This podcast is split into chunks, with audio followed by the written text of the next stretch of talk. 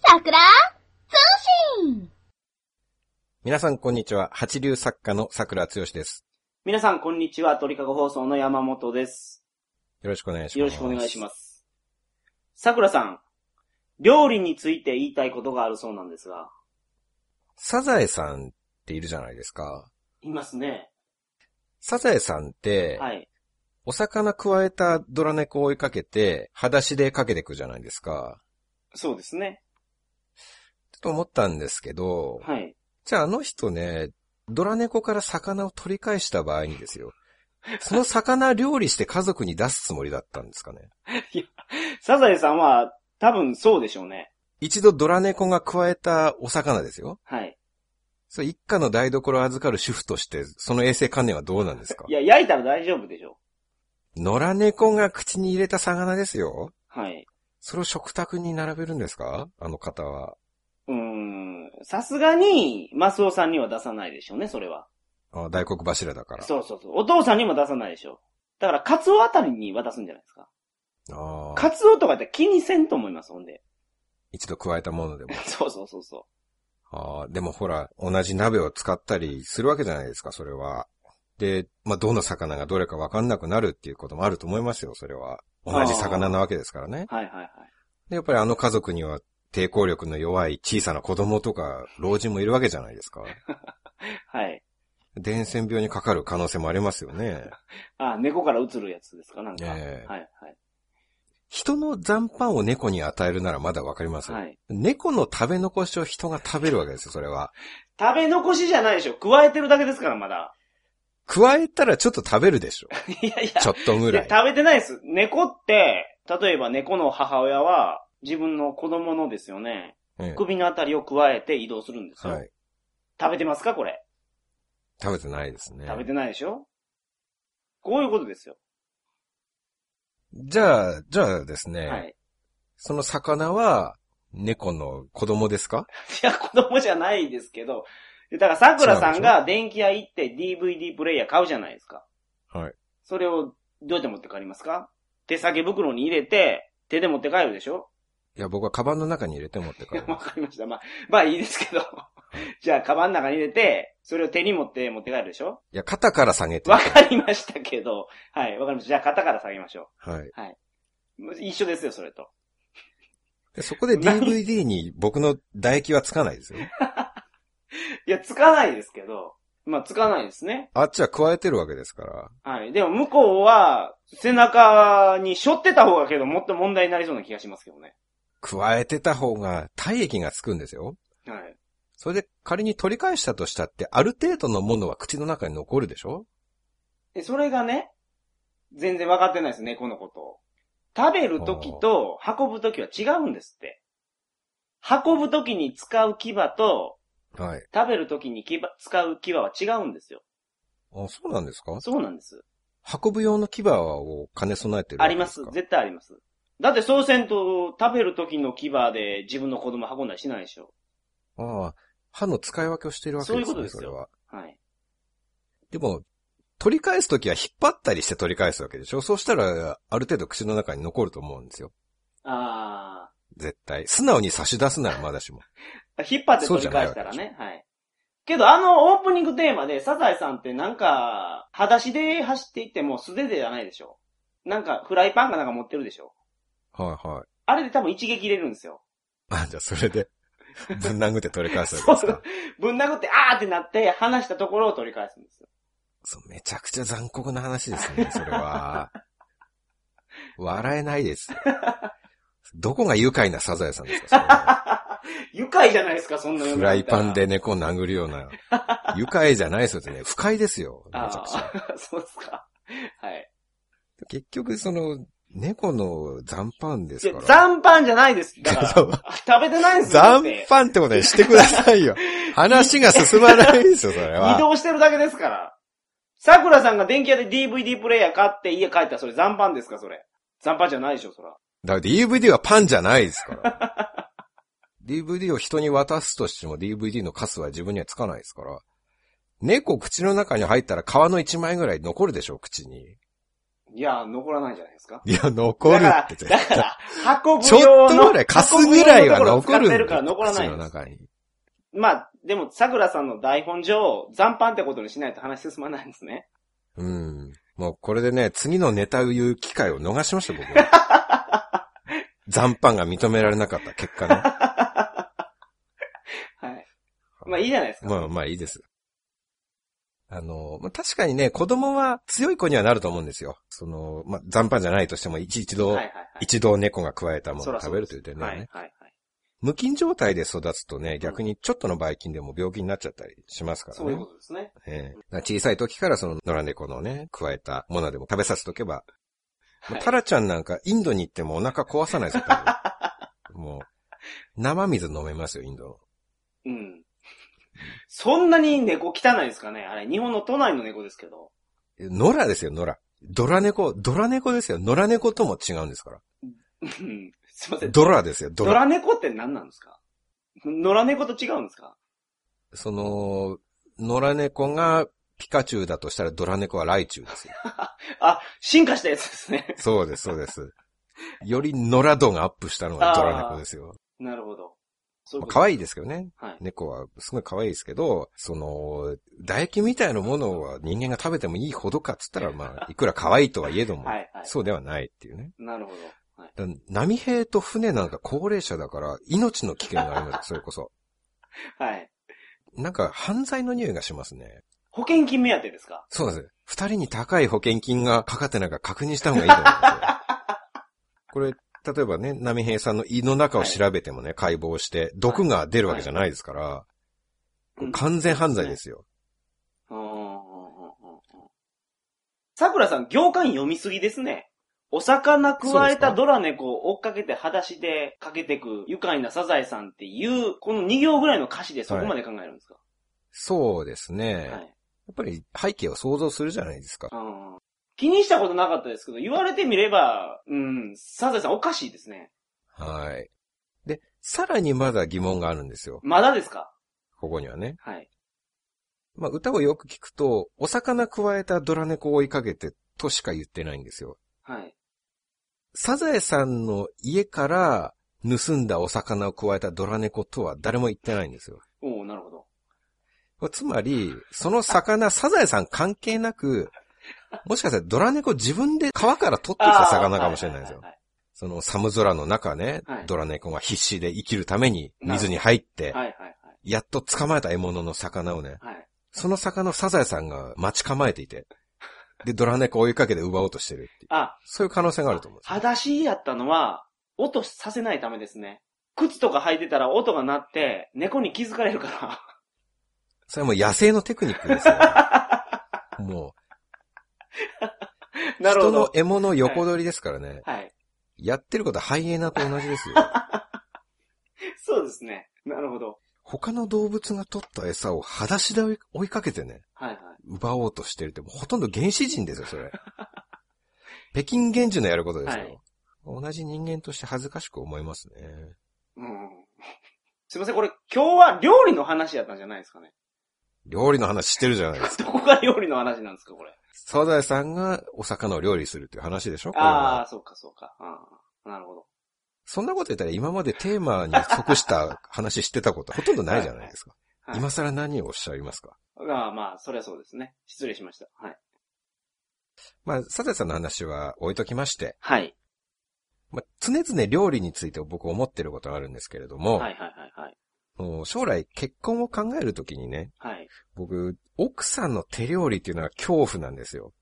おおなるほど。今、僕って外食ばっかりなんですよ。はい。松屋とかですね。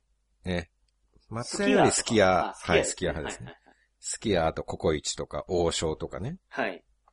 でね、外食と奥さんの手料理、どっちが美味しいと思いますかおあーんと言いながら山本さんも分かってることでしょこれは。ーはい。僕今まで彼女に料理作ってもらって美味しいと思ったことないですもああ、そうなんですか。そりゃあぶっちゃけましたね。今、泣いてますよ。桜さんの前に付き合ってた子が。この放送聞いて。ん。これをちょっと聞いていないことを祈りたいですけどね、僕は。はい。前の彼女は。はいカレーは美味しかったですね。何がですかカレあ、カレーですか、ー。はい。まあカレーは例外なんですよね。あれって、まあ魔法の料理だから。うんうん誰が作っても美味しくなるからね。エチオピア人が作ってもですかその、日本のルーで作れ ばね。日本のね、ほら、バーモントカレーとかね、はいはカレールーを使って作れば、大体誰が作っても美味しくなるじゃないですか。い。まあ、後ろに書かれてる内容量を守って作るでしょうからね。そうそう、そういうことですねはい。で、その今の点に関してなんですが、はい。カレーを作るときって、はい。大体、まあ、市販のカレールーを使って作ると思うんですよ。そうですね。でも、人によっては、はい。ニンニクを入れたり、はい。水の代わりに牛乳を使ったり、はいはい。あとは何種類かのルーを組み合わせて、はいはい。その人のベストの組み合わせを使ったりってはいはいはいはい。する方が結構多いと思うんですよ。はい。で、まあ、その中でどういう食べ方が一番美味しいかご存知ですかえ、どういう作り方っていうことですかどういう食べ方あ、あのーまあ、作り方はあですよ。はあはあなるほど。隠し味に何入れたらうまいかっていう話。まあ、そそういうことですね。。いやー、僕料理しないんでちょっとわからないですね。そうですね。山本さんは一切家事を手伝わないから、なかなかこういうことははい苦手かもしれないですね。はい。はい。答えは、はい。何も余計なもの入れないんですよ。あ、市販のルーのままでいくと。そうそうなんです。はい。あのね、ルーの箱に書いてある説明の通り作るのが一番美味しいんですよ。 ああ、あ、なるほど。これは、あの、僕が個人的に言ってる主張ではないんですよ。はい。ね、昔 NHK の番組でこれを検証してたことがあって、はい。どういうことをやってたかっていうと、市販のルーを使ってカレー作るんですけど、はい。 A のカレーには隠し味でニンニクを入れ、なるほど。 B のカレーには蜂蜜を入れ、はい。まあちょっと細かいその情報は違ってるかもしれないんですけど、C のカレーには、まあ C のカレーはいろんなルーを混ぜると、市販のルーを。はいはいはいで、D のカレーには何も入れないでそのはうん箱の説明書通り作る。はい。で、カレー作って見た目は全く同じなんですよ。はい。はい。で、その4種類をいろんな人に食べてもらって、どれが一番美味しいかっていうとアンケートを取ったら、はい。もうダントツで何も入れないカレーが美味しかったんですよ。おーなるほど。あの、ザ・シェフっていう漫画があってですね、昔。美味しんぼと、あのー原作者一緒なんですよ。はい。ブラックジャックみたいな流しの料理人がええ。いる漫画なんですけど、はい。それでも全く同じようなことを言ってましたね。やっぱりそうですか。プロの料理人に最高のカレーを作ってくれと。はい。そのバーモントカレーみたいなカレー会社が CM を撮りたいと。はい。で、そのタレントが食べた時にすごく美味しい顔をしてほしいから、はい。そのブラックジャックみたいな高額な報酬を要求するプロのなんかシェフみたいなやつに依頼したんですよ。はい。で、すんげえ美味しいカレーができて、CM もすんごいいいのが取れたんですね。はい。で、これはどうやって作ったんですかって聞くと、ええ。そのままですっていう。ふあのわー裏に書いてある通りに作っただけですっていうような話がありましたね。それはもうまさに全く同じ話ですよね。はい。なるほど。そうなんですよはね、いやっぱり。うん。それが最後の答えなんですよ、結局は。なるほど。結局市販のルーっていうのは、はい。それこそもうカレー一筋何十年っていうプロたちが集まって会議をしたりね、試食を重ねて、で、一番美味しいカレーになるように、その膨大な時間と資金を投入して作ってるわけですそよ。れはそうだと思います。一人の料理人がやれるレベルを超えてますよね、企業がやれることって。ですよね。はい。開発費めちゃめちゃかけてますかもう究極の絶妙なバランスで作られてるんですよ、そら。のルなるーほはど。。はい。それになんか一味加えるっていうのはわざわざプロの考えたバランスを崩してるってことなん ですよ。はい。なるほど。はい。一味加えて、それを入れたら余計に美味しくなるっていうものが仮にあるとすれば、い最初から入ってるんですよ、それはルーに。はいはいは絶対的い。に。なるだかほどね。らなんか入れようとする人っていうのはうん、味を良くしようとしてるんじゃないんですよね。はい。それは料理した気分になりたいんですよ。はい。はいはいはい。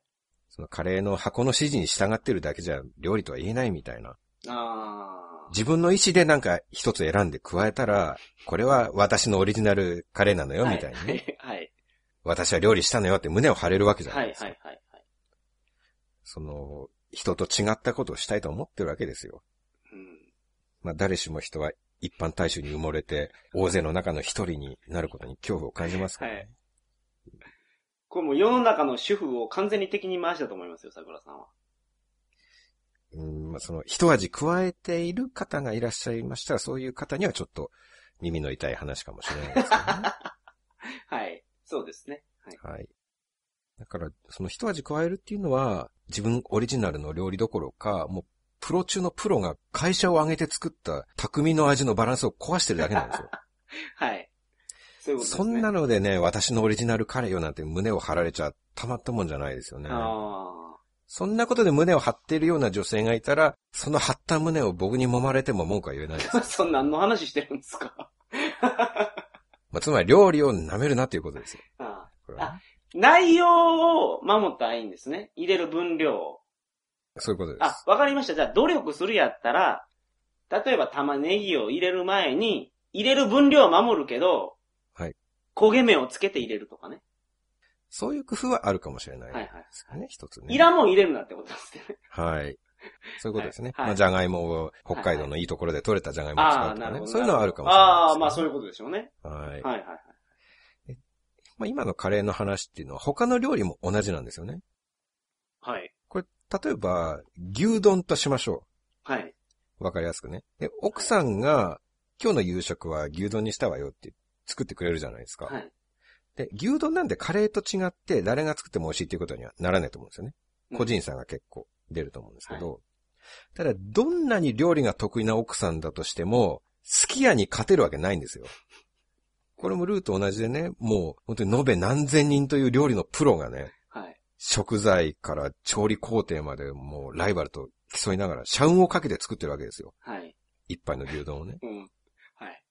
それが一人の主婦がね、たとえ30年主婦が修行したとしても、月屋よりうまい牛丼を作れるわけがないんですよ。あーでおまけに家で作る方が絶対高いでしょそうですね。で ?24 時間作ってくれるわけじゃないでしょ今日その奥さんが100年に一遍の天才やったらどうですかでも月屋にはその100年に一遍の天才が何人も集まってると思うんですえよ。えじゃあ、1000人に一遍でいいですわ。もうスキーヤのブレインを集めてでも対応できないような、その、ナチュラルボーン牛丼メーカーみたいなね。すごい天才な可能性もあるわけじゃないですか。そこまで才能がある主婦だった ら、はい。多分見た目はそんな美人じゃないと思う。何の話をしてる。でそれは才能が取られてるわけですから、そこに。牛丼にえ牛丼に偏ってしまってるからってことですえね。ええはいそう、山本さん、牛丼だけすごい美味しいけど、はい他の部分が全部ダメな人と結婚したいですかいや、いや、まあ、まあ、それはちょっと嫌ですけど、牛丼作るのうまいだけで好きになれますかその人。いや、でも牛丼作るのもうまい人もいるかもしれないでしょ。いやそこまでいろんな天才は一度に生まれない ですいよやいやいや、普通のことは、他のこと、牛丼以外のことは普通のレベルなんですけど、牛丼だけなんかもう、神が才能を与えてしまったみたいな。そんな人いるかもしれないですよ。うんまあでも、だとしても牛丼だけの話じゃないですか、それ。はい。じゃあハンバーグにしましょう。ハンバーグだって、はい。デニーズのハンバーグの方が美味しいですよ、絶対。その牛丼はその奥さんうまいかもしれないですけれはい。ども、他の料理を食べるとしたら、やっぱり外食の方が絶対美味しいんですよ。あー、なるほど。いや、だから僕が言いたいのは、得意料理っていうのを持ってるでしょ皆さん。はい。得意料理の才能はあるかもしれないじゃないですか。店に勝てるぐらいの。それは一つに限ればでしょその今の牛丼みたいな。まあそうですね。その牛丼の奥さんは牛丼は、あの、いろいろアレンジして、さらなる高みを目指してほしいし、ええハンバーグの奥さんは、なんか、もっとね、いろいろできるようになるかもしれないですよ。 でまず絶対数として、その、一個の料理だけでも外食に勝る奥さんなんて、それこそ千人に一人とおっしゃいましたが、それぐらいでしょ確率と して。まあ、それぐらいだと思います。はい。ほとんど一般論としては当たらないわけじゃないですか。 はい。しかもその一個のことに才能がある方は、なかなかちょっと、器量的にまあそうでもすねよろしくないと。そいうことそになこるはわね言ってないですけどね、僕は。はい。まあ今そうですねと、ご納得されましたでしょ 今は、明らかに。でそれが、他のメニューにも全て言えると思うんですよ。はい。そしたら、牛丼の日は、すき家に行った方が美味しいし、ハンバーグの日は、デニーズに行った方が美味しいでしょうん。天丼食べたかったら天屋に行った方が美味しいでしょまあ、天屋と同じ天丼は家じゃなかなかね。うん無理でしょう。 一階の主婦がそれはね。はい。で、まあ、そうそうそうまあ確かに、その、家庭料理でしか作れないようなメニューもあるかもしれないんですよ。その人ならではのはい。オリジナルとかね。ただ、その家庭料理っていう点でも、次の問題はやっぱり実家の味を超える手料理っていうのはないと思うんですよね。そうですかそうですね。僕それで育ってますし、特に僕の場合は母親の手料理の技術が高すぎるんですよ。おー。なんですかその、マザコンを見るような。 僕のママの料理の方が美味しいですってことですかそういうことですよ。うん。本当だからしょうがないんですよ、それは。個人的な腕前っていうのはもちろんあると思いますし、はい。その、そのぐらいの世代の人たちっていうのは、結構昔はもう共働きっていうのはあんまりないし、はい。早い年齢で結婚して専業主婦で長年腕を磨いてきたっていう、そういう理由もあるかもしれないんですよね。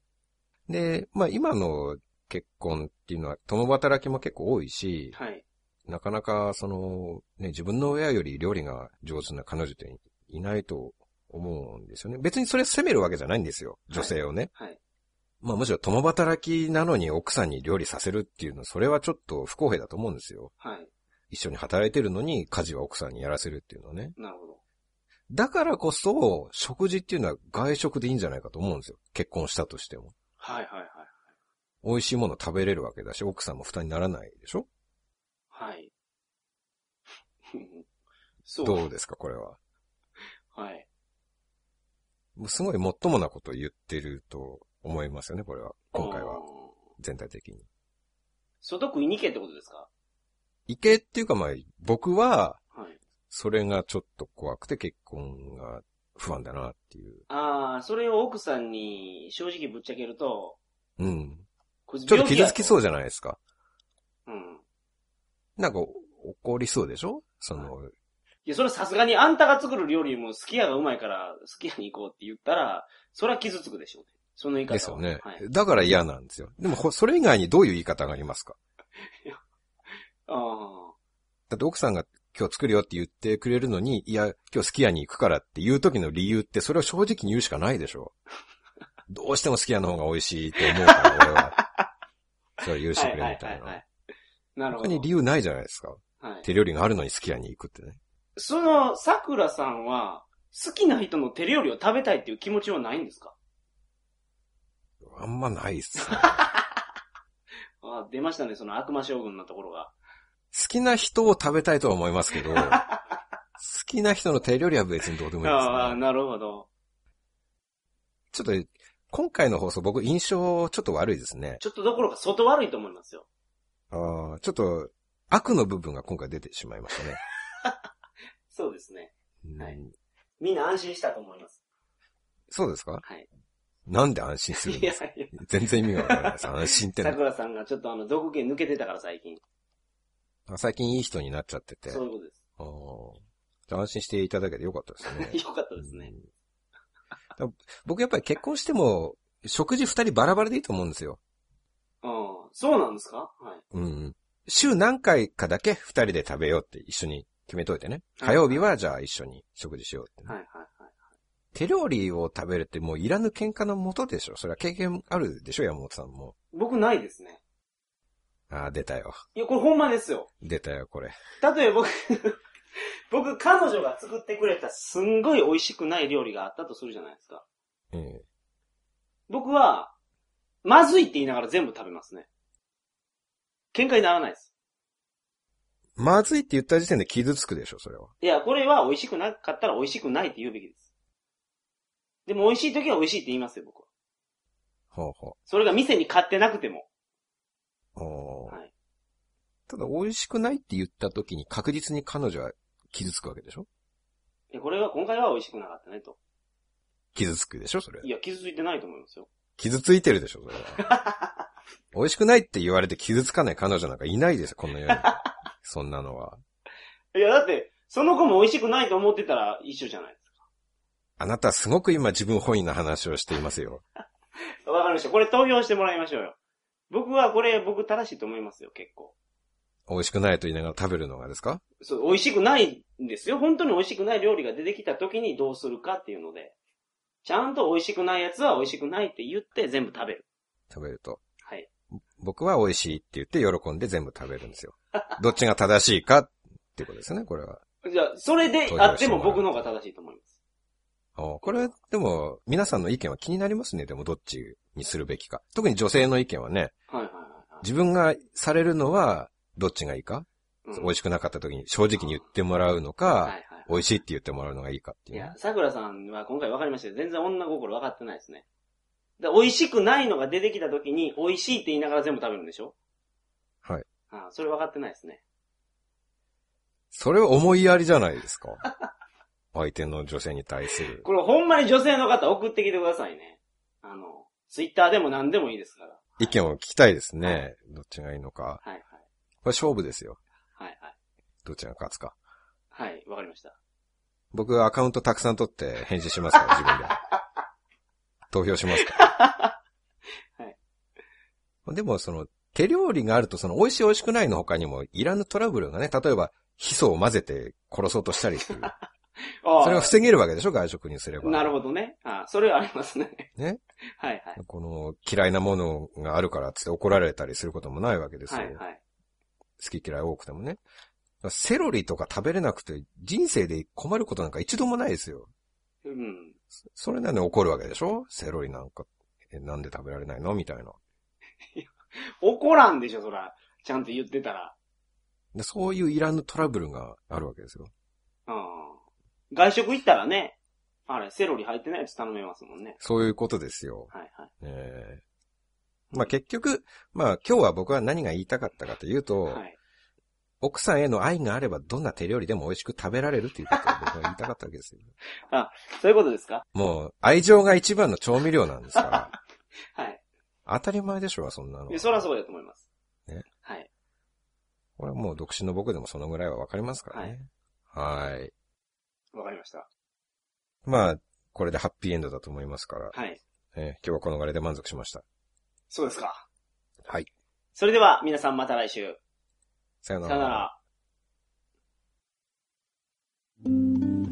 人々の価値観が多様化した現代では多数の法令が制定されかつてないほどに法的紛争が多発していますしかしながら弁護士が皆様にとって身近な存在であるとは言えません現実の裁判に対する弁護士としての見解や架空の事例に対するケーススタディなどを通して弁護士という存在をより身近に感じてもらうことを目的とした番組それが弁護士放送なのです